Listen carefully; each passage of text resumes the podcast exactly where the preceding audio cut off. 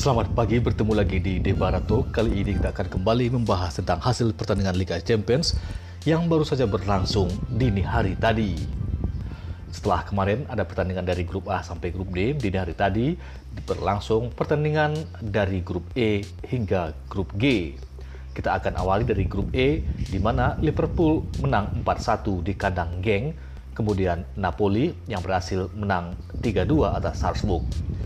Sementara itu di grup F, Inter Milan menang 2-0 atas Borussia Dortmund, Slavia Praha kalah 1-2 dari Barcelona. Di grup G, Leipzig menang 2-1 atas Zenit Saint Petersburg, Benfica menang 2-1 atas Lyon, serta di grup H, Ajax Amsterdam kalah 0-1 dari Chelsea dan Lille yang bermain imbang 1-1 melawan Valencia.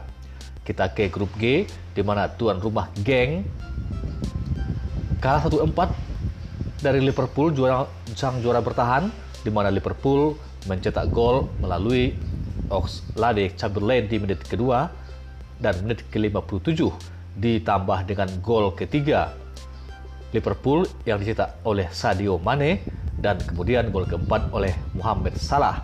Sementara itu Geng membalas lewat Stephen O'Day di menit ke-88.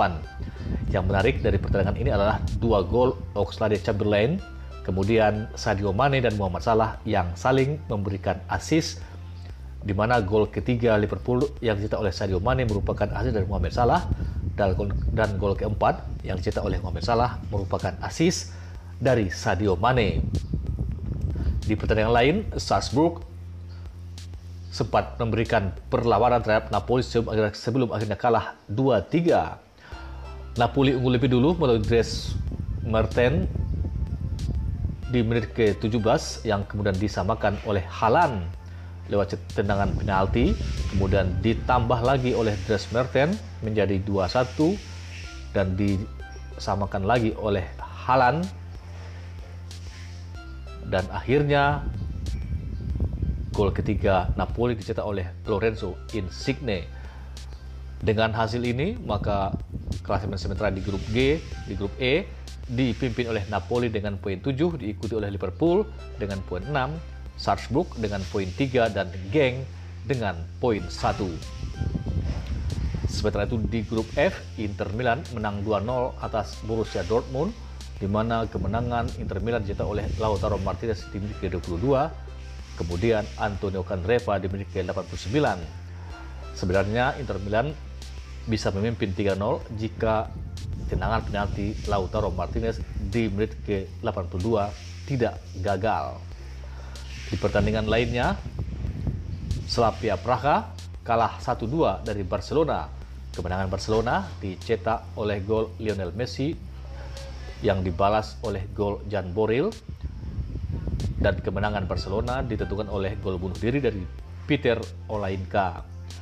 Dengan hasil ini, maka klasemen grup F saat ini dikuasai oleh Barcelona di tempat pertama dengan poin 7, diikuti Borussia Dortmund di tempat kedua dengan poin 4, Inter Milan di tempat ketiga dengan poin 4, serta Slavia Praha di tempat keempat. Dari grup F, Rasenballsport Leipzig menang 2-1 atas, atas Zenit Saint Petersburg di mana Zenit unggul lebih dulu di menit ke-25 lewat Rakitski, kemudian disamakan oleh Konrad Leimer dan kemenangan Leipzig ditentukan oleh gol Marcel Sabitzer di menit ke-59.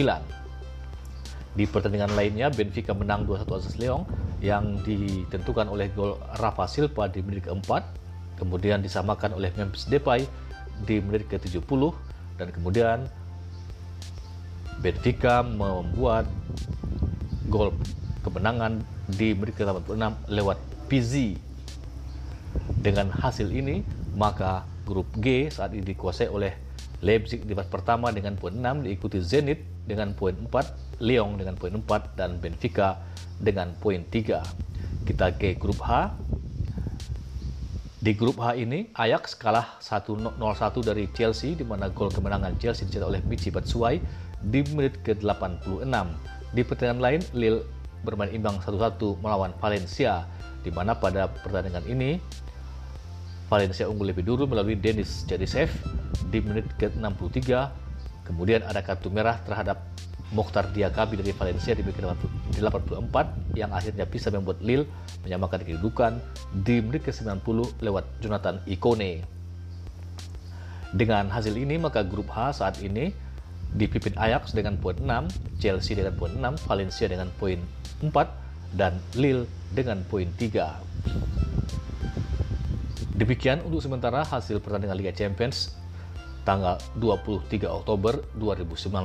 Terima kasih.